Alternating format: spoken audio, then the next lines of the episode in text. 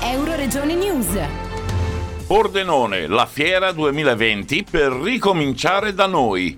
Primo fine settimana di esposizione per la campionaria del 2020 con l'evento inaugurale e la presentazione del report di sostenibilità di Pordenone Fiere. Iniziata alla grande con il primo weekend, la fiera con Luna Park, lo shopping, le degustazioni e gli incontri con l'autore. Grande successo di pubblico considerato tutto e soprattutto fortunati coloro che hanno deciso di visitarla nel primo fine settimana, già che il DPCM del 24 ottobre 2020, firmato dal presidente Conte e presentato domenica sera con con l'ormai consueta conferenza stampa a reti unificate e con i giornalisti ben selezionati, ha bloccato tutte le attività che dal governante non sono considerate essenziali, tra cui anche le fiere, comprese quelle internazionali. Un vero peccato perché oltre a meritare, la fiera aveva adottato tutte le procedure per la sicurezza dei visitatori e degli espositori, compresa la registrazione del numero dei presenti con il codice a barre da Pordenone per Euro Regione News Marco Mascioli.